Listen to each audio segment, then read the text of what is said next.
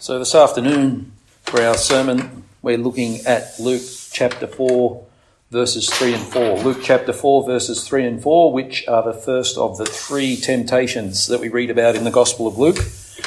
Before we read, we'll pray, so I'd ask you to join me in prayer. Our Father in heaven, we do give you thanks for your word, the Holy Scriptures. We pray, Father, that you would prepare our hearts to receive your word for that which it truly is the very words of God. Father, may we be made more like the Lord Jesus. This we ask in Jesus' name. Amen. So I'm going to read from Luke chapter 4 at verse 1 through to Luke chapter 4, verse 4. So reading from 4 1 to 4 4, and we're looking at the first temptation which comes to us in verses 3 and 4. And Jesus, full of the Holy Spirit, returned from the Jordan and was led by the Spirit in the wilderness for forty days, being tempted by the devil. And he ate nothing during those days, and when they were ended, he was hungry. The devil said to him, If you are the Son of God, command this stone to become bread. And Jesus answered him, It is written, Man shall not live by bread alone. So, let's try and get ourselves into what I think is the right frame of mind to consider this.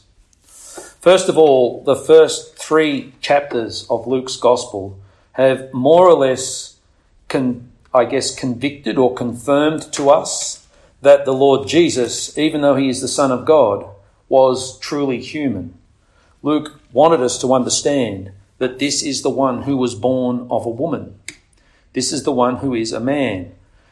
Adam, um, Luke, at the end of chapter 3, verse 38 of chapter 3, speaks of the first man, the son of Adam, as being the Son of God. And so he wants us, as we've said before, to, to have in mind the promises that were given in Genesis chapter 3, that the seed of the woman would crush the head of the serpent. He's drawn or helped draw for us a parallel between Adam himself and Jesus. Jesus is the incarnate Son of God. We know from John chapter 1 In the beginning was the Word, and the Word was with God, and the Word was God. And we know that the Word took upon himself flesh. Yet he is truly human. I've stressed it a few times. If you're wondering why, let me make this point. If we don't hold these distinctions, if we don't think carefully about these things, I ask you a question. How can God be tempted? Okay, if you want to say to me, Jesus is divine, Jesus is God, the Son of God, I say, you are absolutely right. I, I have no doubt about it. But if we don't see the distinction of humanity and divinity, how could we possibly hope to explain that God was tempted? Jesus is a man. I mean, just think of it this way. If, if Jesus in his humanity had omniscience, that all knowing knowledge of God, well, then he would know, he would know that Satan is going to fail. He would know that this is, um, this is kind of a pointless exercise in hardship and he would not be tempted. We're told in the book of Hebrews that we have a great high priest who has been tempted or tested in every way, like as we have, but without sin. Jesus is here actually, truly being tested, truly being tempted. It's from this moment on, in all of, in, in the synoptic gospels, Matthew, Mark, Luke, it's after the temptation and the return from the wilderness. It's from this moment on that Jesus ministers with power and authority, such that even the very devils themselves, the very demons themselves, acknowledge who he is and obey his direct commands. This is, this is a real, genuine crisis. Something is truly happening here. Jesus, in his humanity, is being truly tested. So, okay, let's now try and ask the question what could this mean? You know, command this stone to become bread. You're hungry?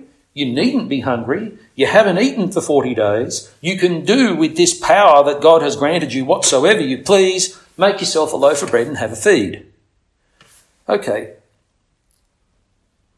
We need to understand what's going on here and why is this a significant temptation and why is this so meaningful that it's recorded to us by, for us by Matthew and Luke? Well, I think the answer, first of all, comes from a few things that we read in our Old Testaments.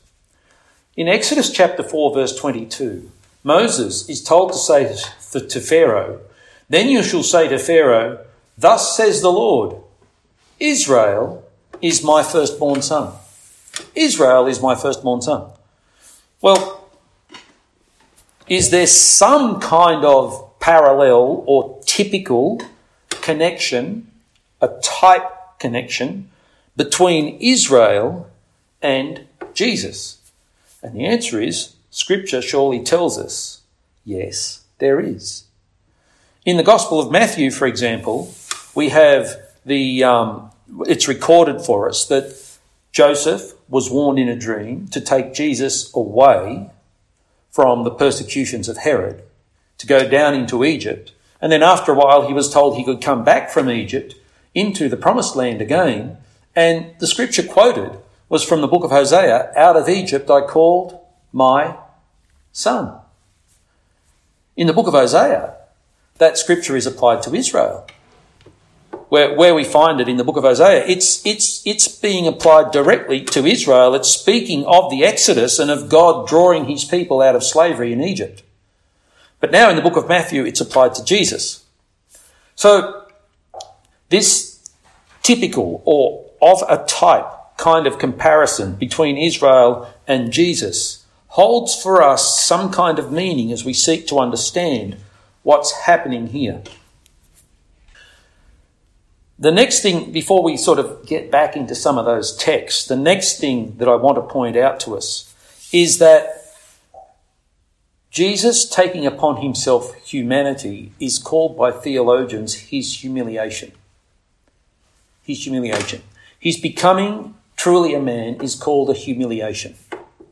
I, I don't know if you've read Narnia, but um, in, in those Narnia stories, where um, one of the human beings in the story is called the son of Adam, the lion says, that is both a high enough name and a low enough name for any of you. It's, it's, it's an honour and it's also a curse. It's, it's good that you're a human being who's been made in the image of God. It's bad that you're the son of a sinner. Jesus took upon himself humanity. It's called his humiliation.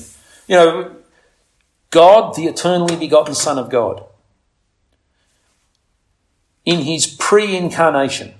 Now, you know, we, we're sort of, we're getting into this sort of, in a way, it's this complicated theological area or zone. God Himself is not limited nor bounded by time. He's the timeless one. God's memory, God's knowledge is absolutely and utterly perfect of all things at all times in all places. In, in the mind of God, all reality is now. The pre incarnate Jesus God, the eternally begotten Son of God, was truly, utterly, of himself, in every way, God. He shared in that divine omniscience, in his, in, in his pre-incarnate, pure spiritual life as the Son of God. He shared in that omniscience. He shared in the knowledge of God. He was not in any way limited. He was of the same essence as the Father, is the way it comes out in the Nicene Creed. The same stuff, the same being. One in being with God. We believe in one God subsisting as three persons Father, Son, and Holy Spirit. But he took upon himself flesh and he took upon himself true humanity. True humanity. He was called the beloved Son of God when he was baptized. John, I mean Luke chapter 3 verse 22, and the Holy Spirit descended on him in bodily form like a dove, and a voice came from heaven, You are my beloved Son, with you I am well pleased.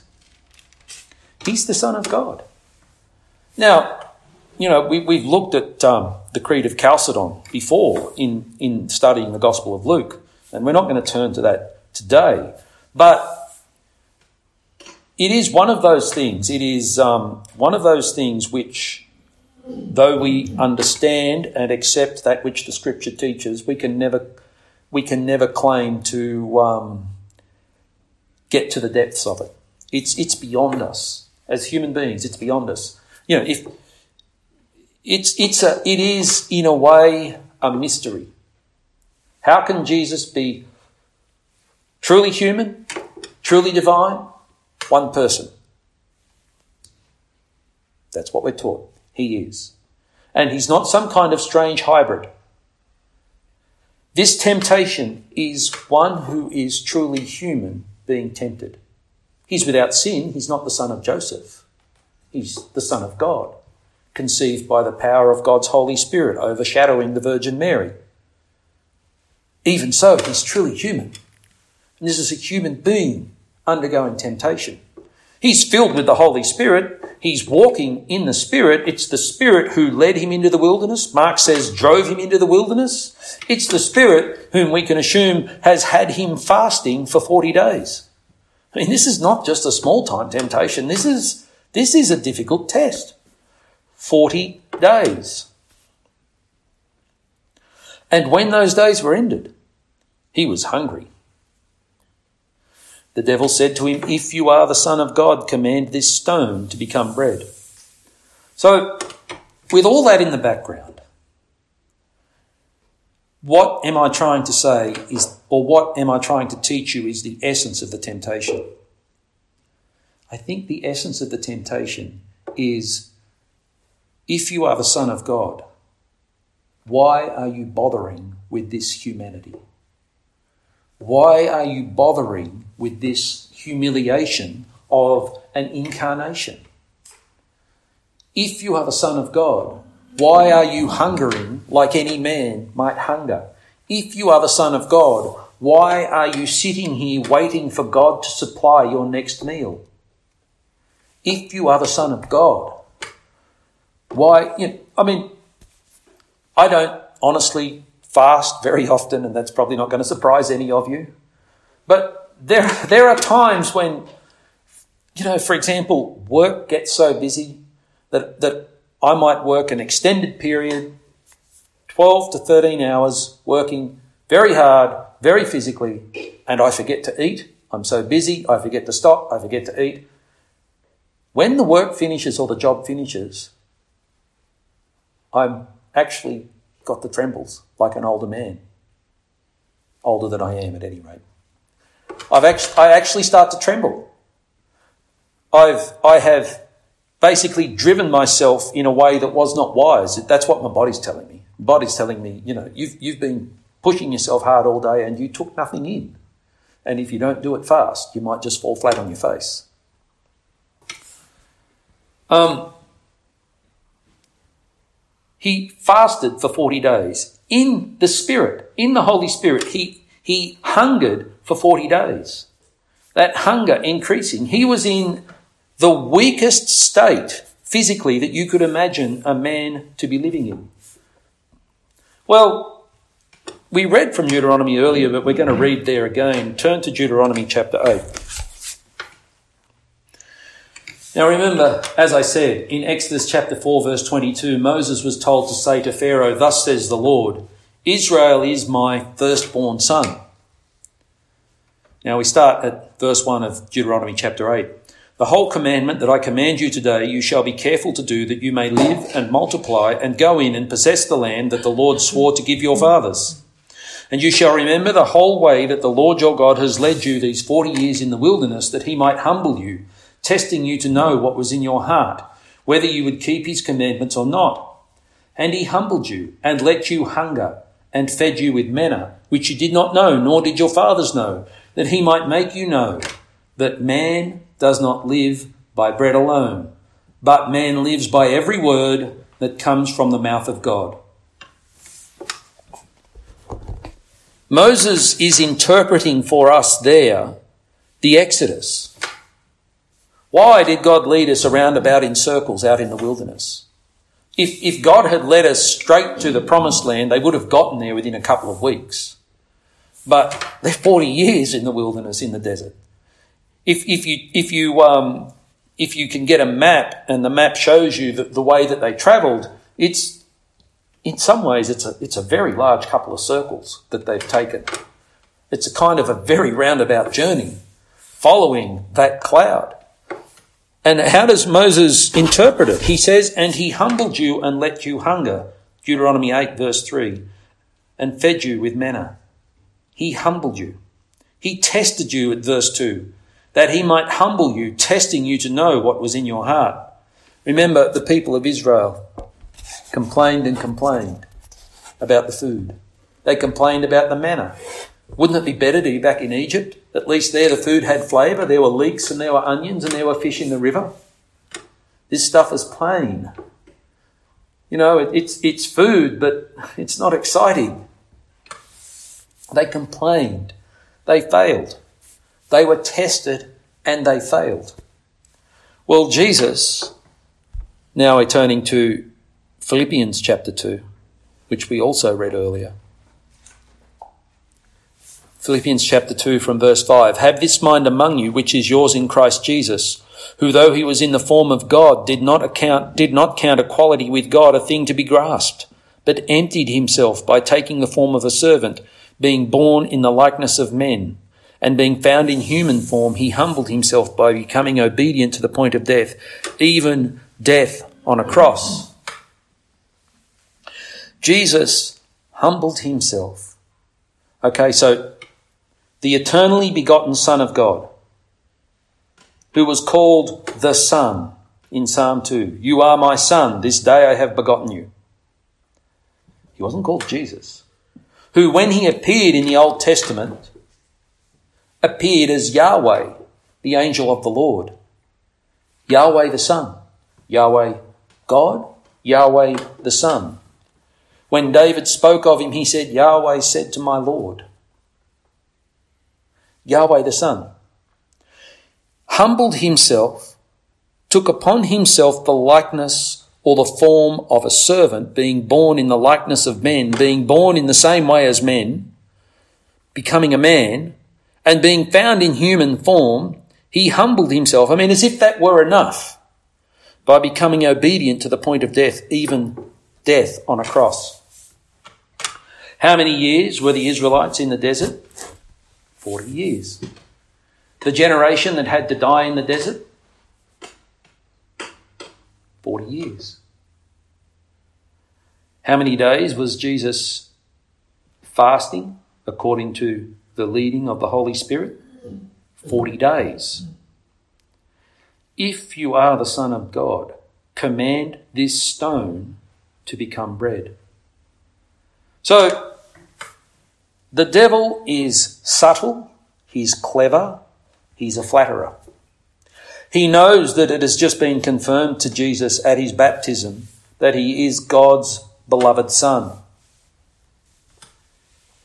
And he also knows, therefore, that the eternally begotten Son of God himself is now here before him a human being, a man. And the temptation, therefore, is cast off the humanity. Your mission was to identify as God's Son. Your mission was to identify with humanity. Look at them. Now, you know, if, if you want to say you're paraphrasing and you're adding to this, in a way, you're, you're correct. But just remember, we're told that he was being tempted for 40 days you know, we, we read this passage, you, you can read the passage of the actual temptations, you can read it in less than 40 seconds. He was being tempted for 40 days. humanity being what it is, the life before you being what it is. I mean, we see later that um, the devil himself knows some scripture.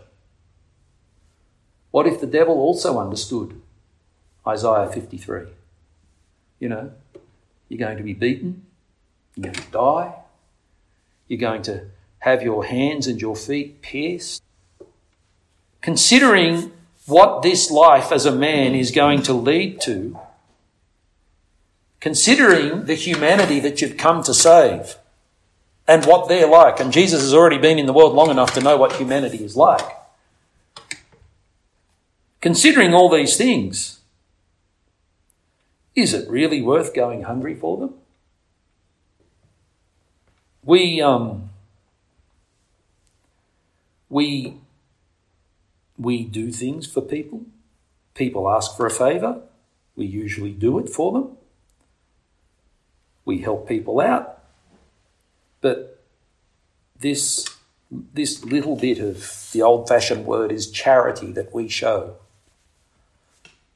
You know, this little bit of charity. I'm not saying that this little bit of charity that we show and these, these things that we do one for another and for people who are not Christians.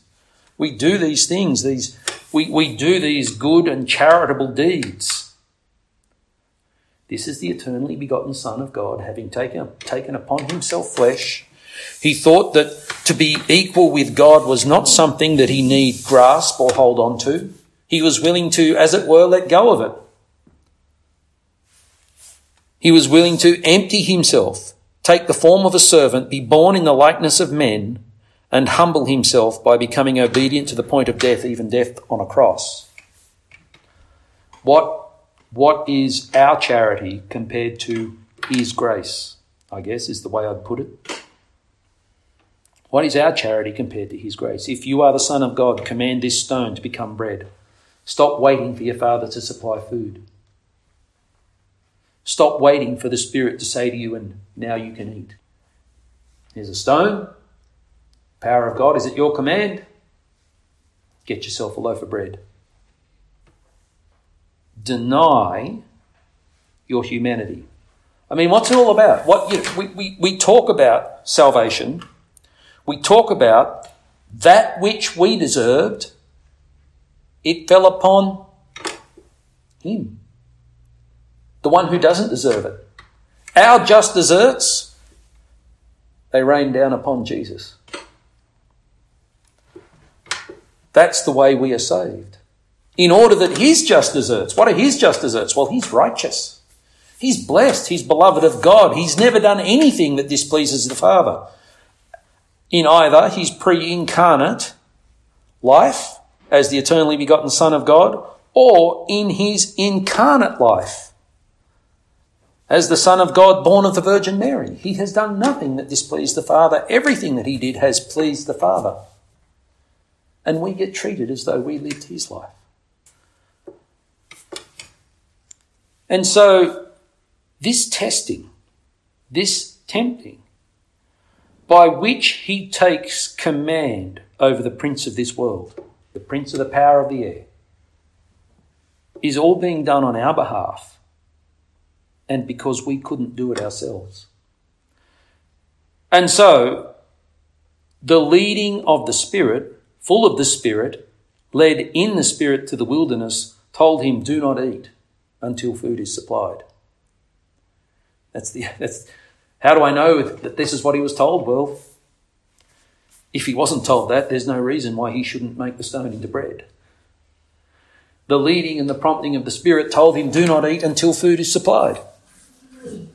And so he fasted. He did not eat. If you are the Son of God, command this stone to become bread. Don't rely on the providence of God. Why should you, like any normal man, rely upon what God supplies from one day to the next? You, after all, are God, the eternally begotten Son of God. Do you really need to accept this humiliation? Do you really need to accept this burden of humanity? Are these people worth dying for him? Dying for, I'm sorry? If you are the Son of God.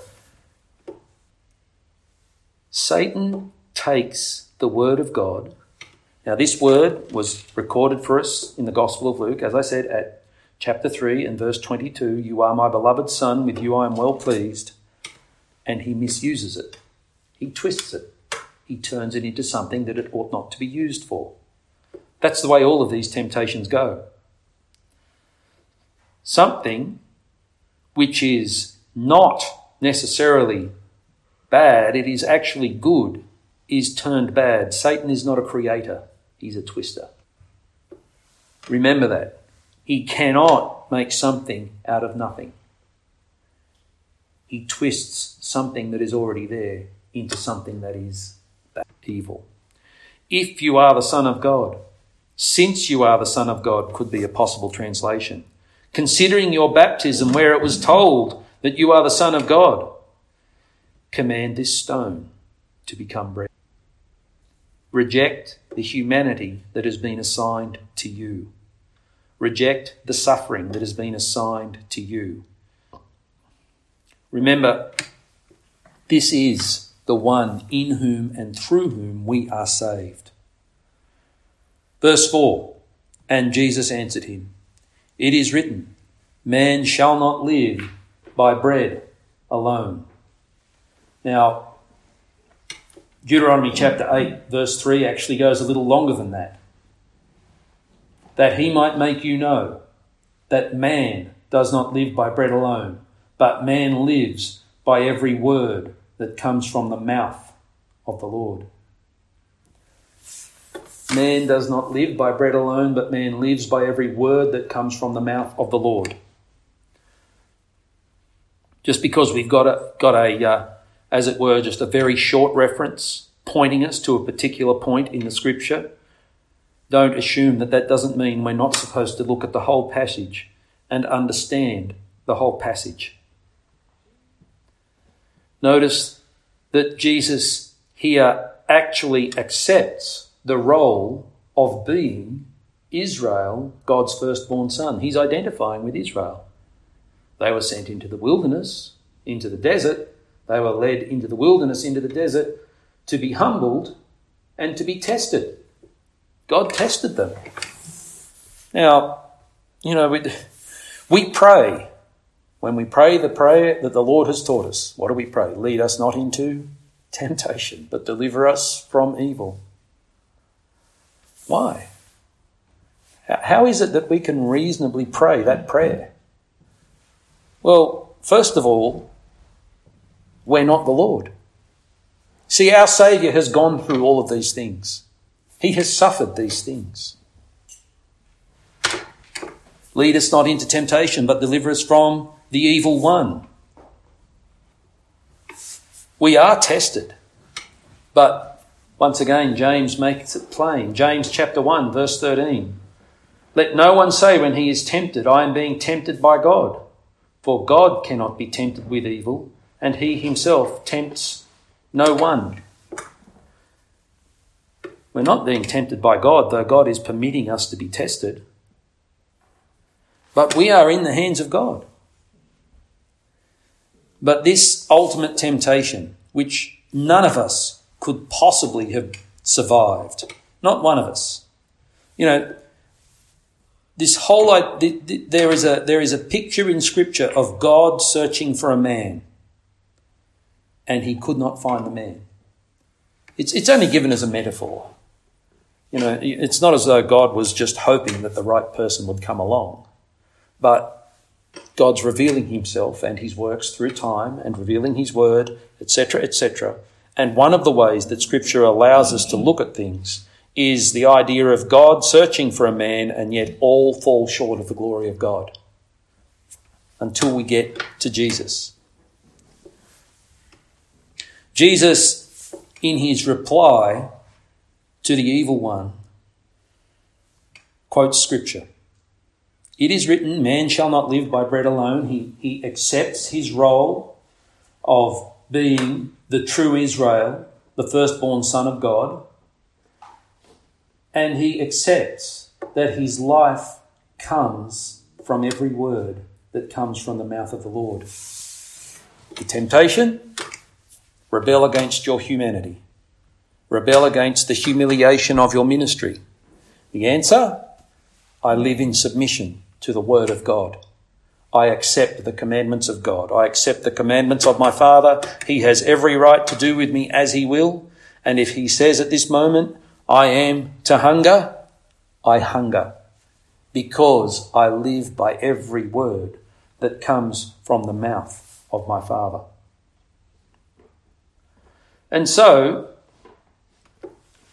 I want you to think now about how successfully defending himself in this particular instance of temptation sets up the things that he can teach to his people. Let's turn, for example, to the Gospel of Matthew chapter 6.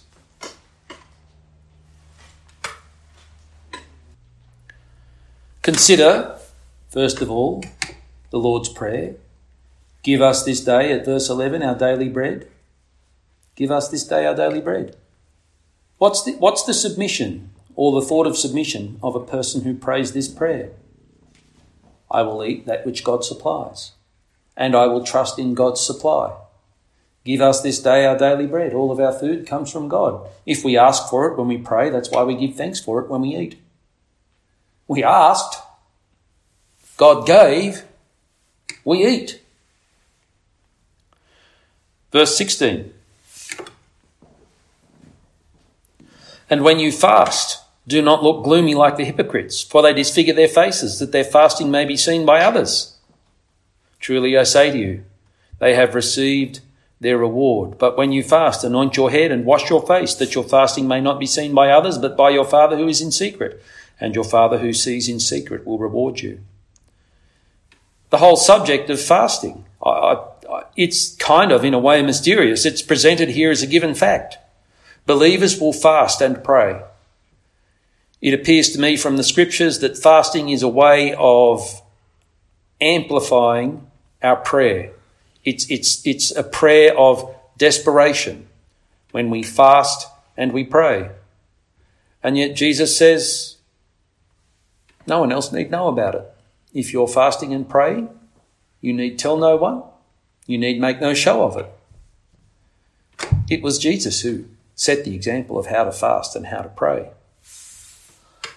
Or move on to Matthew chapter 6 verse 31. Therefore, do not be anxious, saying, What shall we eat, or what shall we drink, or what shall we wear? For the Gentiles seek after all these things, and your heavenly Father knows that you need them all. But seek first the kingdom of God and his righteousness, and all these things will be added to you. In the background of this teaching is a man who, in his humanity, fasted for 40 days and was tempted to turn a stone into a loaf of bread in order to break that fast and break away from his humanity and break away from his human submission to the Word of God. His human submission to the Word of God. You know, there's, there's nothing worse, I find, in terms of my life, in terms of work, than getting bossed around by a complete hypocrite. You don't want your boss to be a useless, lazy man who can't accomplish the work that he's giving you to do. It, you know, that, that's, that's a horrible position to be in. You want your boss to be someone who's been there, done that. Jesus has been there in a way and done that to an extent that we never could. His commandment is therefore reasonable. We're always to remember that our efforts cannot make us righteous and our efforts cannot make us Christ-like and our efforts can never bring God into our debt. But nevertheless, the scripture tells us to be like Jesus as much as we are able to be like Jesus. And Jesus is not speaking to us from ignorance. He's not speaking to us as one who has never, ever suffered anything. He's speaking to us as one who took upon himself humanity, though he be God, the eternally begotten Son of God. He, he let go. He let go of, of being God in person, to become God incarnate. Now, that's a terrible way of saying that, and I, and I should have been more careful, but what I'm wanting you to get is in his divinity, he remains the Son of God. Unchanging. God does not change. In his divinity, he is eternally the Son of God, the eternally begotten Son of God. But here in the wilderness, he's in his humanity. I'm not saying he ceased to be the eternally begotten Son of God. But if you were able to see this man after 40 days of hunger, you would not be seeing a man who looks like a bodybuilding superhero. You would be seeing a man who is weak and trembling because he has not eaten. He would appear to us to be a man. We're told in Isaiah 53 there was nothing in him. He didn't look like someone that you should love even though he is someone that we should love. And then in John chapter 6 at verse 35, Jesus speaks of being the bread of life. I am the bread of life. Whoever comes to me shall not hunger, and whoever believes in me shall never thirst. He's the bread of life. He's every word that comes to us from the mouth of God by which we live. But man lives by every word that comes from the mouth of the Lord. Man does not live by bread alone. We're assured by the Scriptures that we will never be tested beyond that which we are able to bear, and that there'll always be, for us, a way of escape. But the written is a way of escape for us. He was tested even unto the point of death. He was tested here by fasting, by starvation. And yet he was victorious. He, he, he clung to the word of God. He applied the word of God correctly. Man does not live by bread alone, but man lives by every word that comes from the mouth of the Lord. And my friends, Jesus, he's the Word, the Word who took upon himself flesh. He said to us, I am the bread of life. He's the word that came to us from God. Whoever comes to me shall not hunger, and whoever believes in me shall never thirst. He's not saying that the, the Christian would never fast and pray. That's not what he's saying. He's talking about eternal life, life in God, spiritual life, true life, life indeed. And in the background of that promise to us is this man fighting against the evil one. And it was a fight. You know, as I said, you can read this in 40 seconds, fly through it, not realize what's going on, not understand the struggle. This is a fight. This is, this is, this is where Jesus took upon himself the power to rule over the evil one. When he was asked how it is that he casts demons out, he said, Well, I bound the strong man. You know, he says, I cast them out by the finger of God, or, or he says, I cast them out by the power of the Holy Spirit. Both, both, um, both phrases are obviously meaning the same thing, but he says, I bound the strong man. If you want to plunder a strong man's house, you get hold of the strong man, you bind the strong man, and then you take from his stuff. That was what he said. He said, I bound the strong man. Well, my friends, here, because Jesus did not reject his humanity, because Jesus did not cast off the humiliation of his ministry, because Jesus clung to the word of God by which a man lives. If you want to think of it this way, he put a couple of loops of the rope around the strong man. Here's where, here's where the strong man's getting bound. Here's where Jesus is taking command and authority. Here's where he's um, preparing for this ministry that sets, basically, it ends up with him ruling at the right hand of God the Father, but it sets, um, it sets the gospel up upon the earth to be preached to every man, calling people to faith and salvation. He was tempted and he resisted and he clung to the Word of God and he used the Word of God correctly and accurately, and he started, as it were, to bind the strong man. He started to exercise the victory of God's salvation over the evil one who had bound the nations in darkness.